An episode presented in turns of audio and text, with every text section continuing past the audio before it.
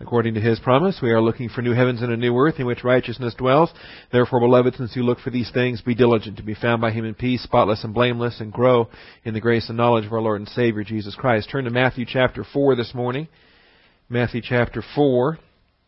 We've spent the last three weeks dealing with the baptism. In chapter 3,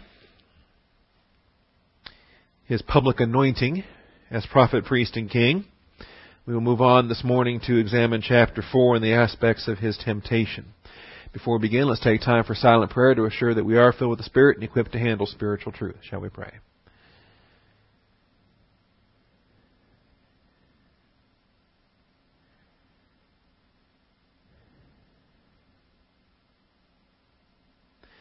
Most gracious Heavenly Father, we do thank you for the truth of your word. We thank you for the opportunity we have to assemble together for the freedom that we enjoy in this nation to do so. And we ask now that distractions will be set aside, and we thank you in Jesus Christ's name. Amen. All righty. Oh, I was supposed to also announce the ladies' room. Conditions are rather sparse in there this morning and this evening, and uh, will probably be even worse on Sunday. But when the whole project's complete, it's really going to be uh, a good deal in there. So just to let you know. There is also a full bathroom now back in the nursery. You don't have that little kitty commode anymore, and uh, and that. So anyway, that's don't know why we got that on tape, but I was supposed to announce that this morning too. All right, Matthew chapter four. You know there are certain elements of the life of Christ, and this is the second event in the section that is titled "Beginning of Jesus' Ministry." So you can title this morning's lesson, Jesus tempted. Um, there are certain events that I've kind of looked at and considered down the road that, well, that'll go pretty quick, or well, that'll be pretty short. And then sometimes I look at the same event and I, my, my head spins and I say, wait a minute, that could take months. and I think this is one of those. I think on a, on a basic level, you can examine these temptations and, and glean some principles for application. You can glean some uh, encouragements and some some doctrines, and and and on a very simple basis, and then be done with it. Move on to the next chapter, or you can spend the next 20 years focusing on all three of these temptations, and these are the three that are recorded. There were more than these three, but these are the three that are recorded.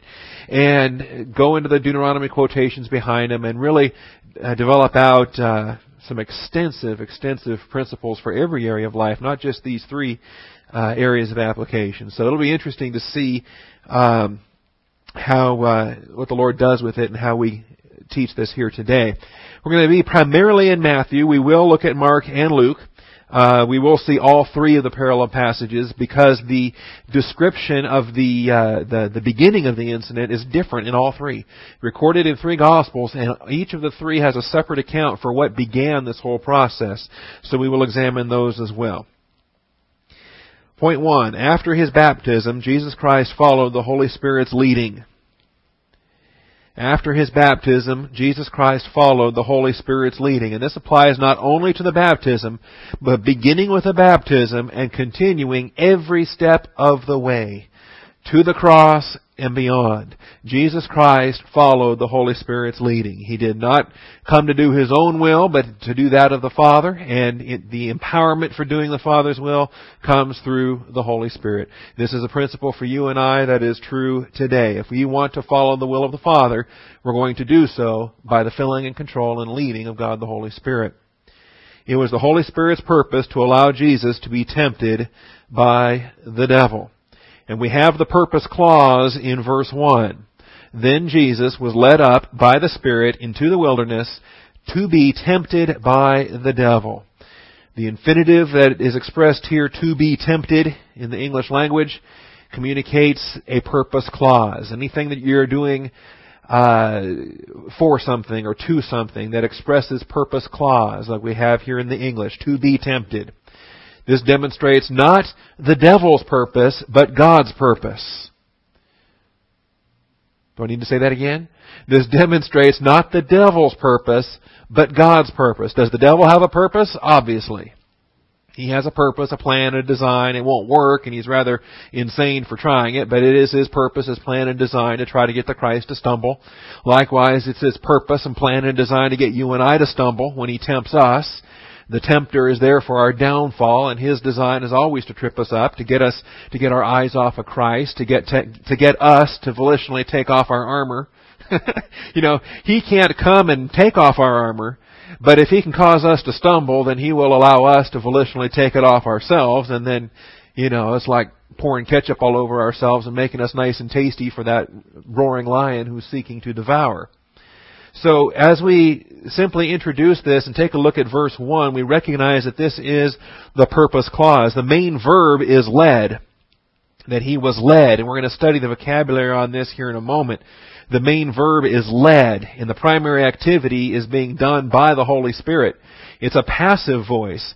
Jesus was led. He wasn't doing the leading. The Holy Spirit was doing the leading, and Jesus was receiving the activity of the verb, that is in the passive voice. He was being acted upon.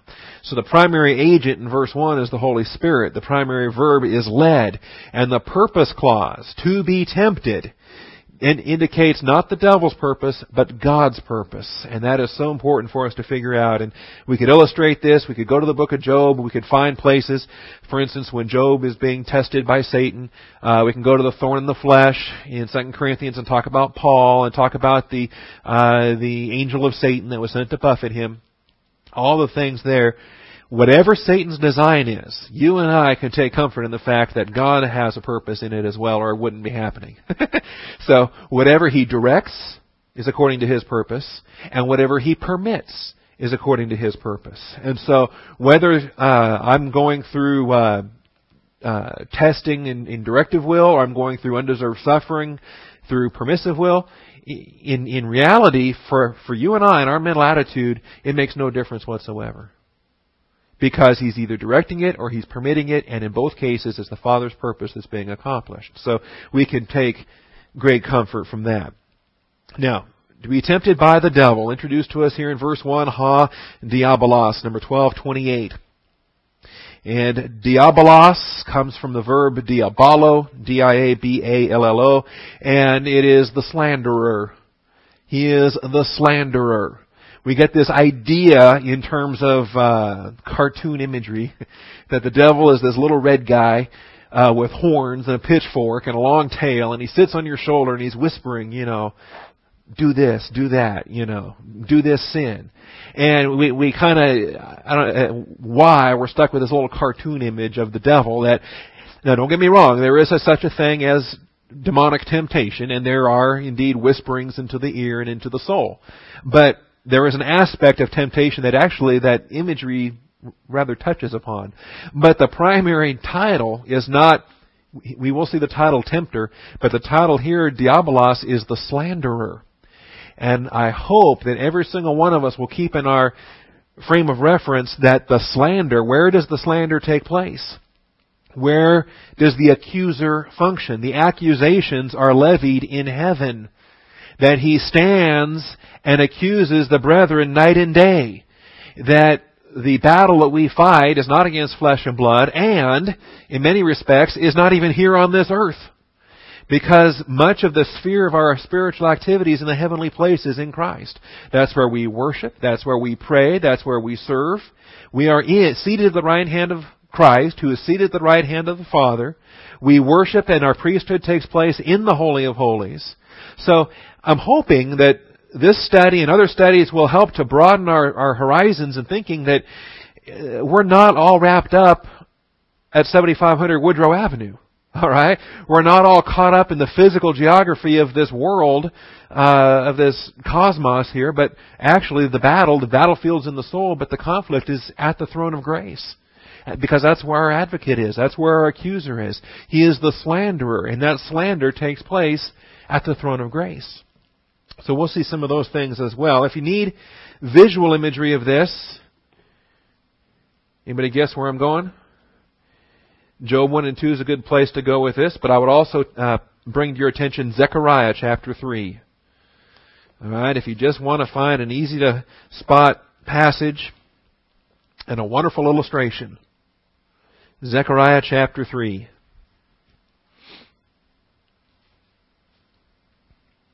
Then he showed me, am I flipping too fast? Then he showed me Joshua the high priest standing before the angel of the Lord and Satan at his right hand to accuse him. Now, did Joshua the high priest, was he, was he, uh, somehow raptured? Was he somehow, uh, by present? He was on earth and in heaven? Why is this scene in heaven when Joshua is ministering on earth? Because where is spiritual ministry take place? Alright? standing before the angel of the Lord, and Satan standing at his right hand to accuse him. The Lord said to Satan, The Lord rebuke you, Satan. Indeed, the Lord who has chosen Jerusalem rebuke you. Is this not a brand plucked from the fire? In other words, Joshua was a born again believer. Hands off. I defend him. Now Joshua was clothed with filthy garments and standing before the angel. He spoke and said to those who were standing before him, saying, Remove the filthy garments from him. Again he said to him, See, I have taken your iniquity away, and you will be, and, and you, I'm sorry, I will take your iniquity from you, and will clothe you with festal robes. Then I said, Let them put a clean turban on his head. See, Zechariah gets to speak up here, and he has a, he has a wardrobe suggestion that he's making. Alright? So they put a clean turban on his head, and clothed him with garments, while the angel of the Lord was standing by. And the angel of the Lord uh, admonished Joshua, saying, Thus says the Lord of hosts, If you will walk in my ways, and if you will perform my service, then you will also govern my house, and also have charge of my courts, and I will grant you free access among those who are standing here. Alright? And there's a whole lot of teaching that goes into the book of Jeremiah, Zechariah, and specifically in that chapter there. But I just wanted to bring to your attention the aspect of standing before the Lord. Alright? Now, that was, the passage we just read was in an Old Testament context with reference to a high priest under the Levitical priesthood, and so there's, some of it doesn't directly pertain to the church, but in a lot of ways the church is even more intimate because we are in Christ. Christ is at the right hand of the Father and we're at the right hand of Christ.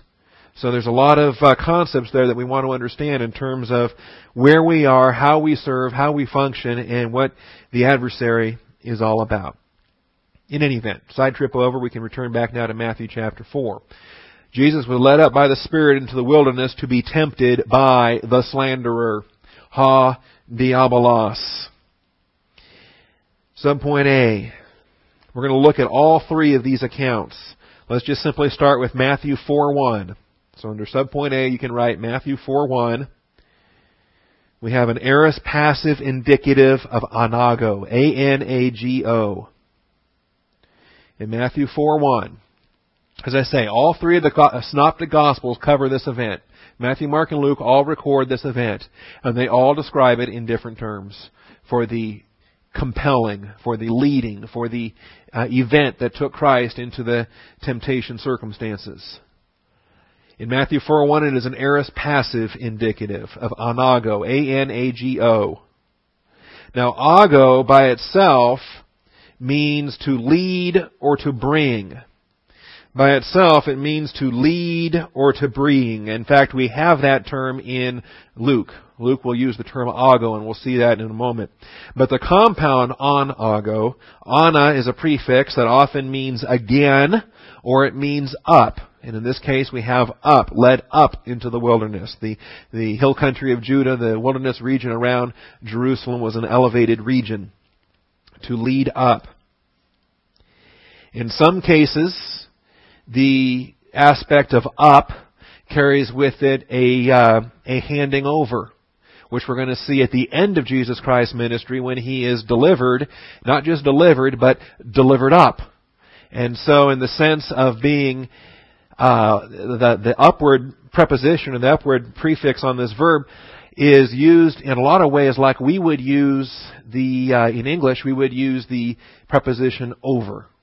I'm going to give somebody over um, something is is uh, is is handed over or given over, or we use that that preposition over in the sense that um, I'm relinquishing control. I'm relinquishing uh, uh, authority. I'm I'm handing over uh, say I'm, I'm quitting the church, I'm going to hand my pulpit over to somebody. See, we use the word over for um, a relinquishment of, of control, of handing over.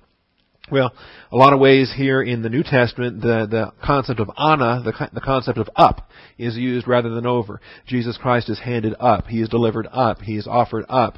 And uh, in this case, he is led up into the wilderness to be tempted by the devil. And there is an aspect of, of uh, in the Father's will now of Jesus Christ having been anointed, the prophet, priest, and king, beginning his earthly ministry, and then giving him for a season to the devil for the testing process. Now, the devil has his purpose, but the Father has his purpose, and we'll see that here in this uh, in this context. All right, the Mark record. So point B, Mark 1:12.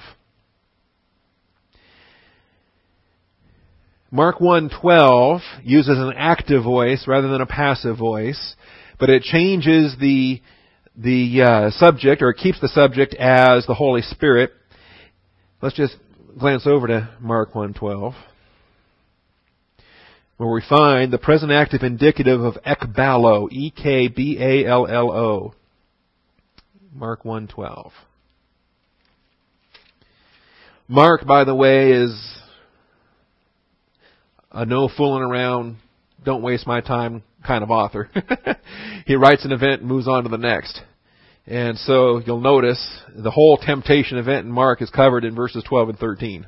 And he doesn't waste his time to spell out the three uh, temptations and the three responses and the dialogue back and forth or any of that. Mark is a no nonsense, no fooling around, get to the action and move on to the next item kind of author.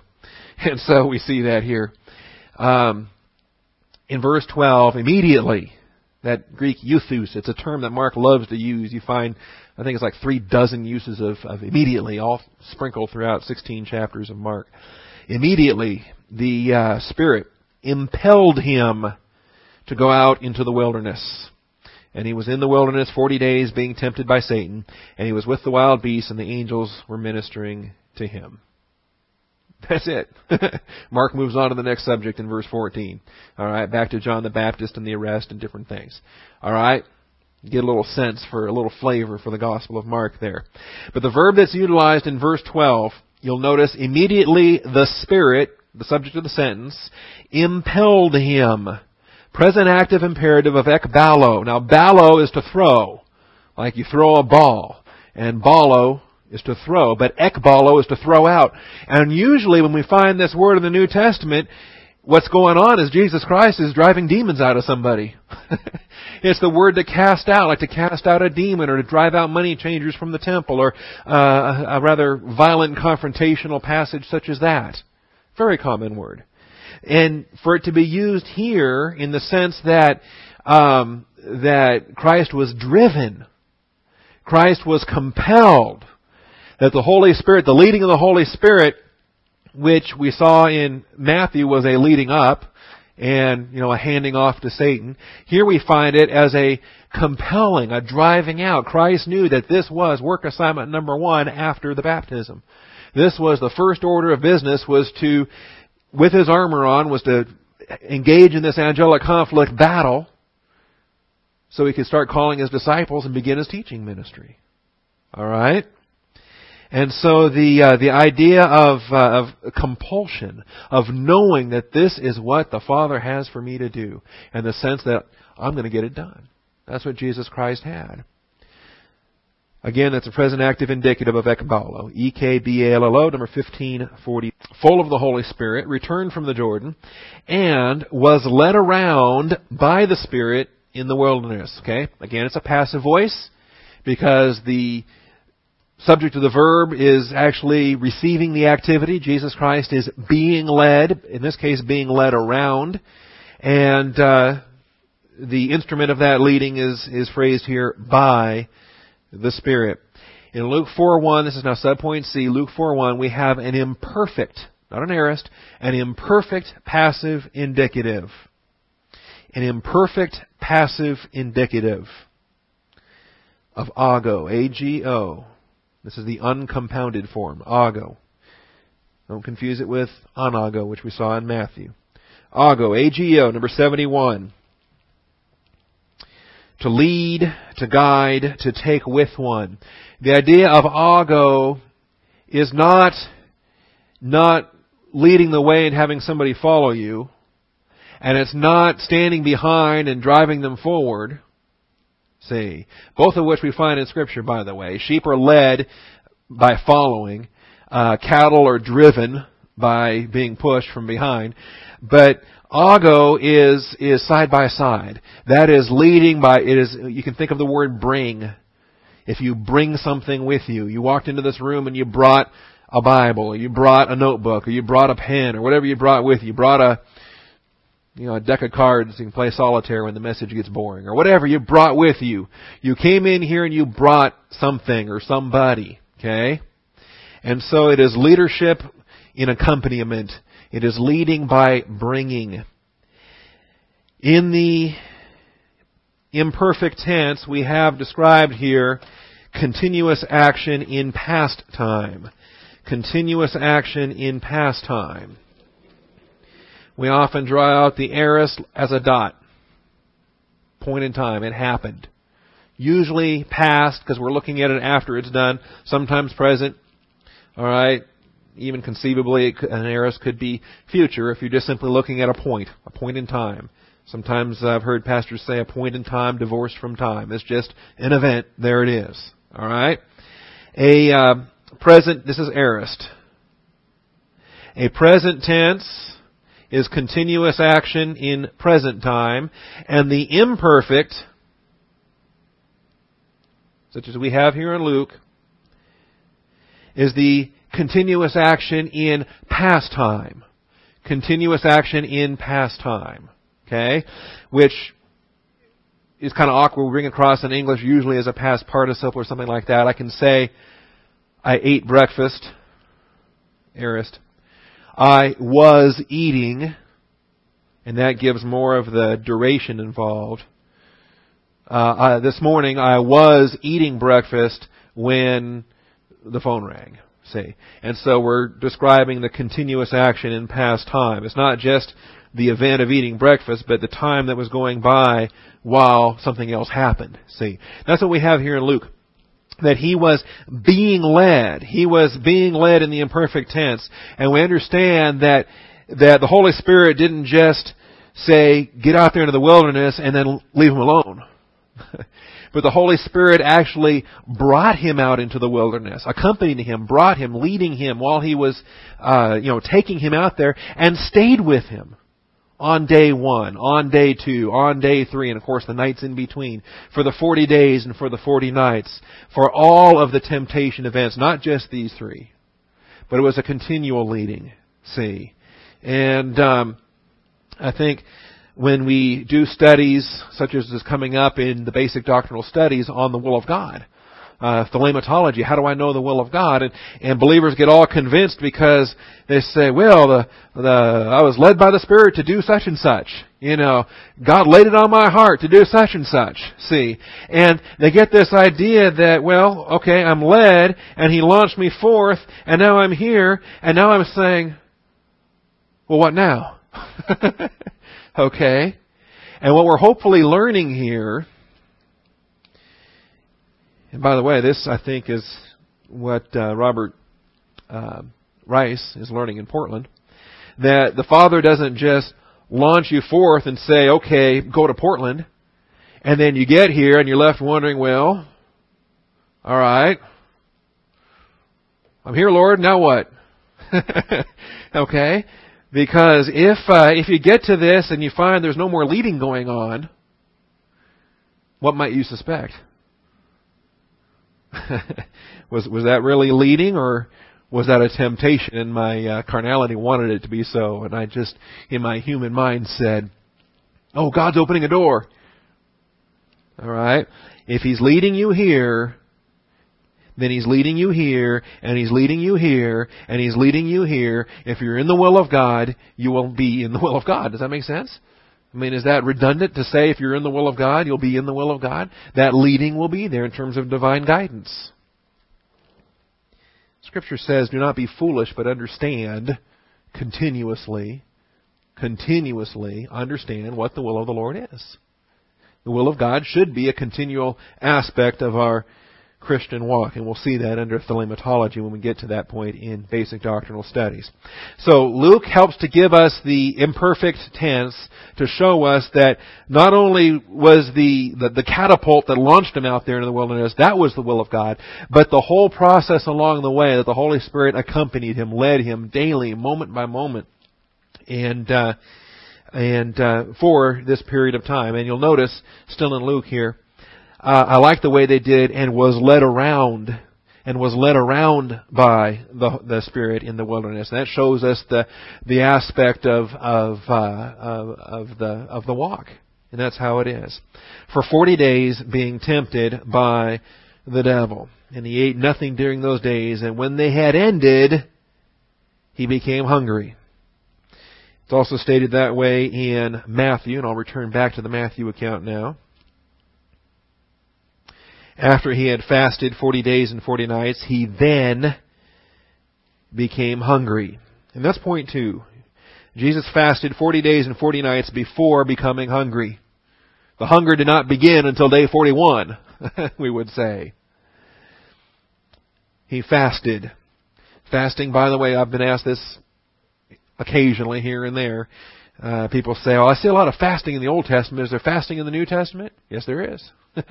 and there's instruction on it. The Lord gave instruction on it in Matthew as far as how to fast with the right mental attitude as unto the Lord, not to be observed by men, but in secret, and your Father who sees in secret repays, and principles there. As a matter of fact, uh, the New Testament gives a lot of teaching on fasting, and it's not simply food or only food, but husbands and wives can fast, as it were, in marital relations under the, the same concept. Point two, Jesus fasted 40 days and 40 nights before becoming hungry. His intense spiritual focus produced an unawareness of his physical lack of food. His intense spiritual focus produced an unawareness of his physical lack of food. In other words, it says he fasted 40 days and 40 nights. He then became hungry. You don't think he was hungry on day 20? You know, halfway through? Would you be hungry if you hadn't eaten in 20 days? Okay. Man, I get, I get hungry by lunch, you know? If I had a small breakfast or skipped breakfast. And, uh, there's some interesting things, um, and it's remarkable. Even unbelievers, even pagan religions, it's, it's fascinating what, um, the Hindus, for example, can accomplish in their meditations, what the Buddhists can accomplish in, with with uh, with with yoga and with body uh, um, uh, denials and the, in the things there. And, and Scripture warns us about uh, these false religions that promote uh, bodily denials and promote uh, abstaining from foods and promote a whole lot of things and and it really gets evil very quickly. I'm, I don't want to leave the wrong impression with this. What I'm trying to illustrate though is that even these false religions have identified the fact that the human body is capable of some amazing things under spiritual influences. So stop and consider what the body is capable of under holy spiritual influences. that is, the influence of the Holy Spirit, which is sovereign, omnipotent, empowering. And uh, the circumstances described here. Not just here, but throughout the New Testament, the things the apostles went through, the things that, that the early church went through in their martyrdoms and their persecutions and so forth. Uh, reading the account of, uh, of, uh, Tertullian the other day and how he was, was it Tertullian? No, Polycarp. When he was martyred in the uh, second century, and he's in his late 80s, and he's they got him tied to the stake, and they're they're willing to to let him not be martyred, not be put to death if he simply recants and denies the name of Jesus Christ. And, and I love, I'm not going to quote this perfectly here this morning, but words to the effect of, he said that the Lord's been faithful to me for all 86 of these years. Why, why would I start denying him now? you know. And so they set the thing on fire, but he wouldn't burn. and he was singing the Psalms, and he wasn't burning. And they had to come along and stick a knife in him and uh, try to kill him that way, and the blood poured out and quenched the fire. And you know, what uh, what are these what are these unbelievers going to do? As it were. So, the uh, interesting thing here in terms of the interaction between the physical and the spiritual, and why it is that in our humanity we we highlight the physical and we exalt the physical and we think about you know, most prayer meetings center on health needs. All right? Even the Bible Church biblical prayer meetings. Um, you know, seek ye first the kingdom of God. And all these things shall be added unto you. We're going to see that passage coming up when Christ resists the temptation. So there's a concept there. Point three. The tempter. The tempter made a number of offers, three of which are recorded in Scripture. And the Lord answered all three with Deuteronomy quotations. The tempter made a number of offers, three of which are recorded in Scripture. And the Lord answered all three with Deuteronomy quotations. I'll give you a moment to write that down. Point three. The tempter. In the Greek, it's ha peirazon. And I'll give you vocabulary on that the tempter, Ha Peirazon, made a number of offers, three of which are recorded in Scripture. And the Lord answered all three with Deuteronomy quotations. Deuteronomy 8 3, Deuteronomy 6 16, Deuteronomy 6 13, and 10 20.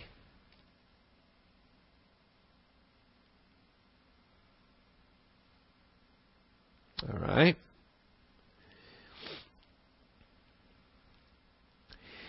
In, Matthew chapter 4 and verse 1, he's called Ha Diabolos, the slanderer.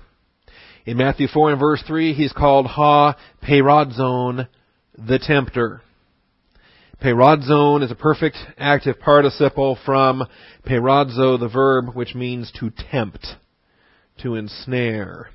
And this is how it appears as a participle. If you just drop that last N, P-E-I-R-A-Z-O, that's your verb. P-E-I-R-A-Z-O is your verb. Number 3985. Peirazo means to test, to tempt, the objective of which is always downfall. So by putting the word the in front of it and adding the n on the end of it, we just turned peirazo into a perfect active participle, masculine singular nominative, the tempter. Alright? We put the, ha is the, the definite article ha is the, and then we added, there's the, and then we added an n on the end of it, the, the Greek letter nu, and we turned the verb peirazo into a present active participle, ha peirazon. All right? Or peirazon. Same thing in English. You know, farm is a verb. Somebody who farms is a farmer. All right? Pastor. That's a weird one. Let me throw that one out. That's a, that's a noun and a verb and a. all right. Uh, a bunch of things. Fish, fisherman. You know, fish, fisher, farm, farmer. You can probably. I'm scraping here. You'll do come better examples yourself. but find a verb and somebody who does that verb. All right? Present active participle carries with it the same idea that the present tense carries continuous action in present time. When is he not tempting? He's always tempting. That's his continuous action. That's his nonstop 24-7 activity. And he's gotten good at it. You know, if you do something all day, every day for the next year, you get pretty good at it. All day, every day for the next 20 years. How about all day, every day for the last 6,000 years? You think he's an amateur at this temptation stuff? He's been doing it ever since Eve. Alright? He knows what buttons to push. He's seen, uh, he's been watching you a long time. And he's seen sinners just like you. He knows all the different, uh, flavors of sin nature and where the different weaknesses are and where the different trends are and, and, uh, what kind of sin nature is susceptible to what kind of temptation and all the rest. Present active participle of peirazo. Now, there's two terms, and I won't go into this this morning, but one of the most effective studies you can ever do is to work out a word study between peirazo and dokimazo. You've already seen peirazo. The other one is dokimazo. That's D-O-K-I-M-A-Z-O. Those are the two that you want to do in tandem. You want to do those studies together. Because this is to test or to tempt, looking for our fall, and this is to test, looking for our approval. Very important you gain these distinctions because God will never do this. He will never peirazo you. In fact, the book of James says that he cannot. He cannot be tempted, nor does he himself tempt anyone. But he will test you all day, every day. He's constantly testing us. The Christian way of life is a series of tests, preparing us for the next step, preparing us for the next step. And the reason why God allows Satan to pay peirazo is so that he can apply that for his own dokimazo. Remember, whose purpose was it that drove Christ into the wilderness? It was the Father's purpose. The Holy Spirit's purpose to send him into the wilderness. Now the Satan was there to tempt him, but the Father allowed it for his approval. Likewise with Job. Satan was trying to bring about Job's fall. He said, he will surely curse you to his face. Remember? That Satan said that if you, if you afflict Job, he will curse you to your face. Satan was intending to peirazo Job, and Satan did peirazo Job. But God was allowing that to dokimazo Job. And the whole idea of dokimazo is to, uh, to test for approval, to demonstrate that it is acceptable, the good and acceptable and perfect will of God. Alright? This is how we prove the will of God. Dokimazo, Romans 12:2.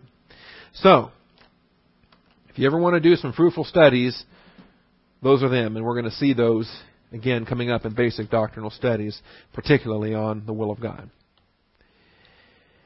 Now, three of these are mentioned in Scripture. Now, you'll notice um, the tempter came and said to him, and goes on into the the narrative of verse uh, uh, in Matthew. But when we when we look at Mark, we look at Luke, we understand that the process was much more involved than this. You know, how long did it take for the devil to phrase these three questions and for Christ to verbalize his three answers?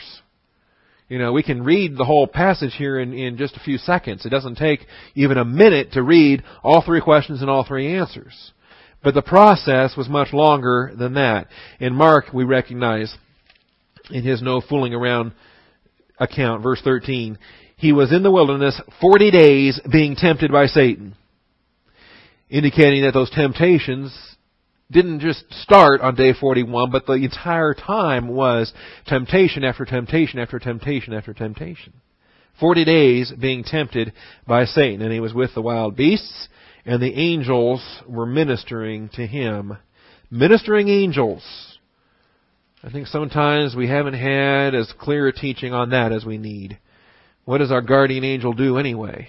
And is a guardian angel the same as a ministering angel? And um, how does that work? Luke chapter 4.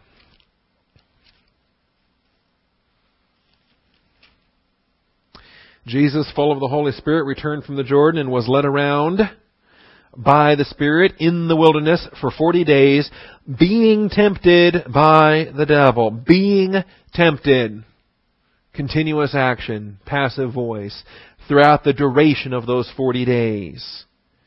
And he ate nothing during those days. And when he had ended, when they had ended, he became hungry. See, sometimes um, skeptics will say will look at the gospel account and say, well, Jesus wasn't tempted in this, because they don't see it written in the gospels anywhere. They say, well, he was never married. He wasn't tempted with, with uh, adultery, for example. He wasn't tempted because they don't have, it's not spelled out.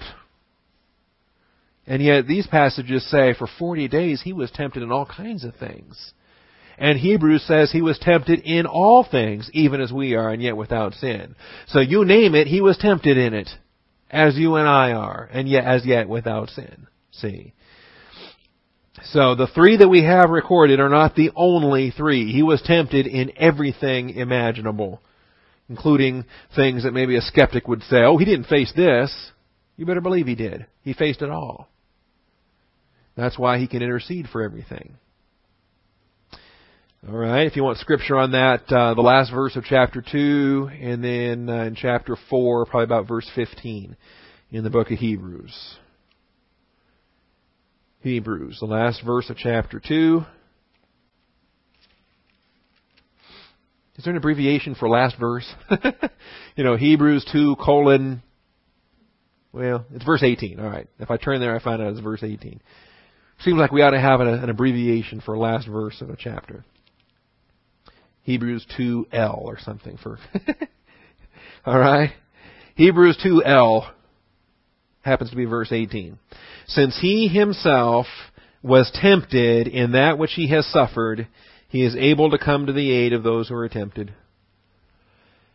He knows how to intercede. He knows what a believer faces when he faces a particular temptation because he faced it. Then over in chapter 15, verse, uh, chapter 4, verse 15, we do not have a high priest who cannot sympathize with our weaknesses, but one who has been tempted in all things as we are, and yet without sin. So he can intercede for us. He knows what we're faced with because he faced it. And He can bear our burdens. He can pray for us. He can intercede on our behalf. See, I can, um, as a pastor or a shepherd or just a believer coming alongside a fellow believer, uh, I have limitations. I can pray for them. I can love them. But there's a lot I haven't done. you know, I haven't been in certain shoes. See, how do I come alongside a, a, a, um, an unwed mother, for example, a young girl in her pregnancy? Well, I've never been an unwed mother. You know, how about that? I've never been a, a wed mother. I've never been pregnant, married or otherwise. But I can come alongside and I can intercede and I can pray. And we have a Lord and Savior Jesus Christ who's faced every temptation, who had victory in every temptation, who knows every test of human experience. See, now he hadn't been pregnant either, but he's been tested in the in the things of fornication, and he can come alongside and he can intercede. All right. For we do not have a high priest who cannot sympathize with our weaknesses, but one who has been tempted in all things as we are, and yet without sin. Therefore, let us draw near with confidence. Why can we draw near with confidence? Because we are at the right hand of Christ, Christ is at the right hand of the Father, and we have every business being at that throne of grace. What a delight we may receive mercy and find grace to help in time of need. All right, so dealing with these temptations now. Subpoint A. Oops. Satan's first recorded temptation acknowledged Jesus as the Son of God. Satan's first recorded temptation acknowledged Jesus as the Son of God. Matthew chapter 4 and verse 3. The tempter came and said to him, If, and you are, the Son of God, command that these stones become bread. Command that these stones become bread. The first recorded temptation acknowledged Jesus as the Son of God. See, we say if, and to us English speakers, if is kind of up in the air. Right? Maybe you are, maybe you aren't. But if you are, do this. Okay? In the Greek, there's no such uh, ambiguity there because if it's up in the air, the language tells us it's up in the air. It tells us that it's potential. Tells us that it's conditional. But if it's certain, the, the syntax of the passage tells us that as well. That's what we have here. Alright? We have four different classifications of if, if you're not familiar with that in the Greek context or the Greek syntax here in the New Testament. This is first class condition. Number one, assumed to be true. We understand that you are the Son of God. We're not guessing. We're not leaving it up to you to prove it. We know it to be true. Alright? First class condition of if. If, and it's true. Are you familiar with these? Do I need to review them? Do you know what I'm talking about? Maybe not. If. First class number one is if and it is true. That's what we have here. Okay? These are unmistakable. You can spot these by just looking at the at the Greek sentence and spotting it. All right? And how they uh, the words they use and how they use them. All right? And so sometimes rather than if, we can render this since. Since. Since you are the Son of God. Because we know it's true. Since you are the Word of God, the, the Son of God, command that these stones become bread. And command isn't, isn't conditional, it's, it's, or, or even potential, it's, it's a command. Do it. You have the authority to do it. So do it. Second class condition, if and it's not true. It is false. And this uh, begins with an if, and then usually is followed, not always, but usually is followed with a, uh, a would've, should've, or could've. A would've, a should've, or a could've.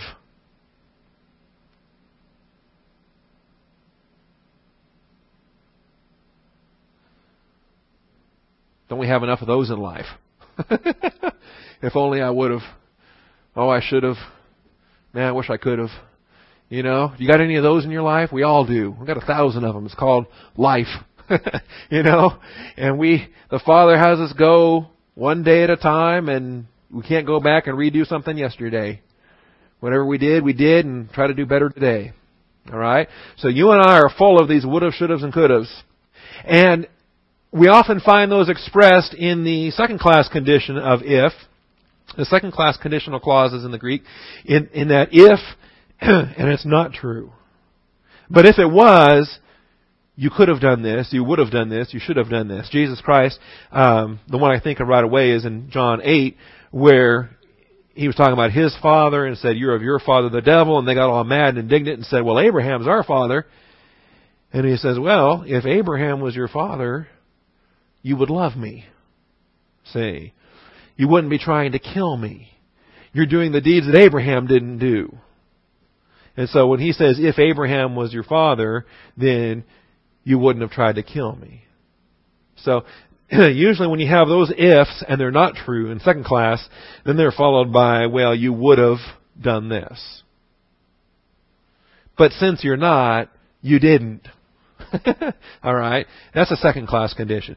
The one that we're most accustomed to is number three, and that's maybe yes, maybe no. And, uh, depending on which choice is made, then there are consequences. And this is truly the conditional aspect that we tend to think of anytime we read the word if. If then sentences. If we confess our sins. He is faithful and just to forgive us our sins and to cleanse us from all unrighteousness. Now that's potential. Because maybe I will, maybe I won't. I may choose to be to harden my heart. I may choose to be a knucklehead a little bit longer. I may choose to, you know, convince myself that I'm okay, or uh, I may just be a glutton for punishment and I want more divine discipline to be piled on. You know? I might say, yeah, I can take a little bit more. Whatever my stupid rebellion is all about. But when I'm tired of the divine discipline and when I'm tired of, of, um, those consequences, and when I want to be back in fellowship and I confess my sins, then He's faithful and just to forgive me my sins, to cleanse me from all unrighteousness, doesn't hold anything against me, cleanses me from all of it, I don't need a priest to, to, you know, give me some penance to do or any other such thing. I'm cleansed from all unrighteousness. I'm useful to the master, prepared for any good work. So, if we confess our sins, that's a conditional, third class condition. Maybe I will, maybe I won't. If we walk in the light as he himself is in the light. Well, maybe I will, maybe I won't, because you know what? I got a volition and I can walk in darkness. Number four is the most obscure, not used and very often, but it is a, it is a wish. I wish it was, and if it was, I could do this, but I know it's not.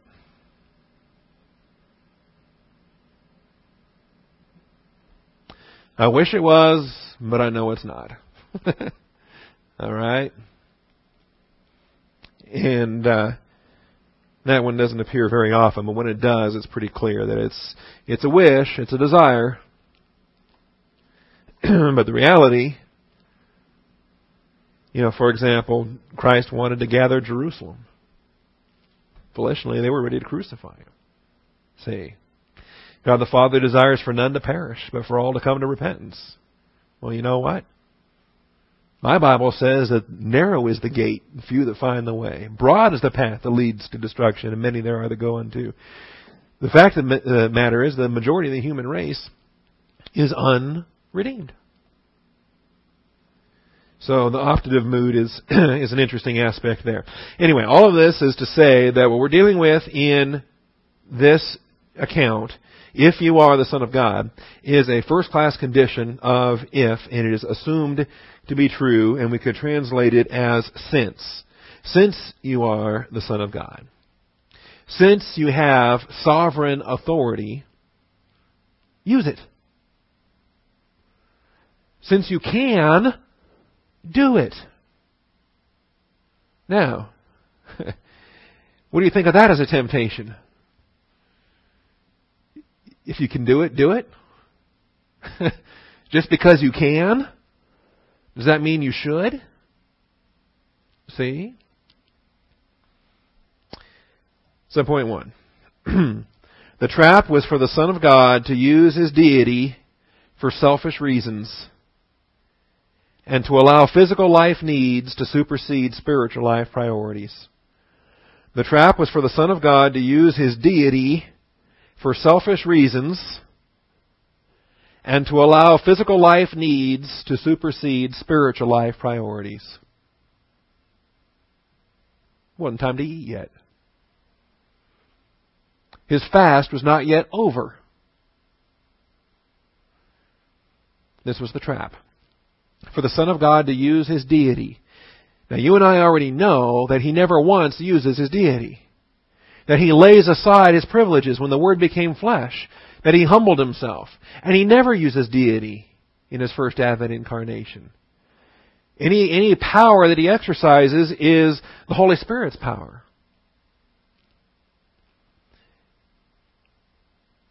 The trap was for the Son of God to use his deity for selfish reasons. You know, if, if even one time from the moment of his birth in the manger to his uh, work on the cross, if at any one time he used deity, then he took advantage of power that, that and and uh, methodology and means that you and I don't have available to us. See, I would love to, if I'm faced with a temptation or a test, it would be really handy to go ahead and just tap into omniscience and figure out what the answer is and and then win every test I'm ever given.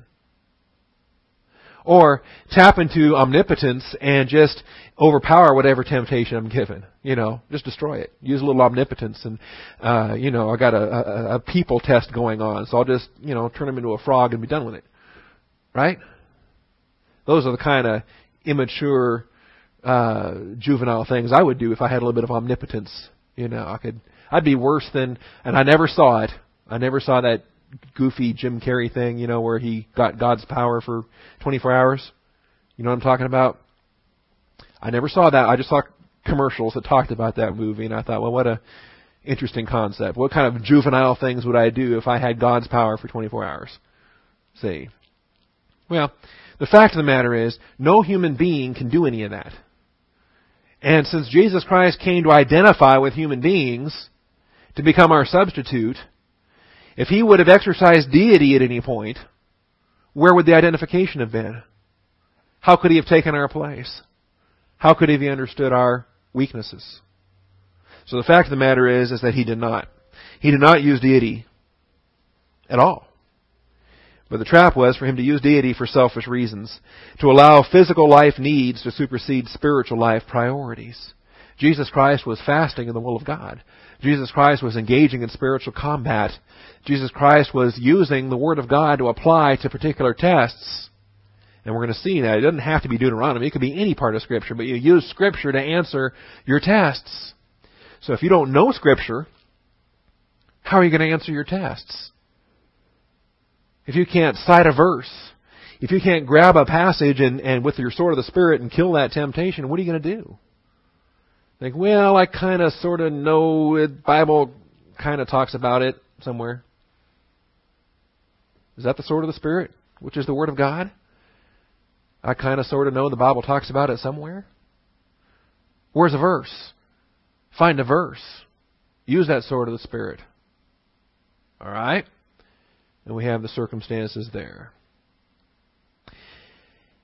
Well, that's the trap. The answer came from the Word of God. And we will use that word here in a moment.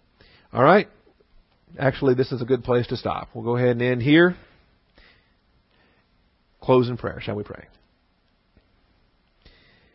Heavenly Father, I do thank you for the truth of your word. I thank you for your faithfulness in our lives. We thank you that we're, as we're learning from this example, and we're going to keep on learning from this example. We thank you, Father, that the Word of God is available for our, tempta- for our temptations and for our testings. I thank you, Father, that no temptation has overtaken us but such as is common to man. And since it's common to man, the Son of Man had victory in these things. And I want to thank you for that as well. Be with us as we go forth, and we thank you in Jesus Christ's name. Amen.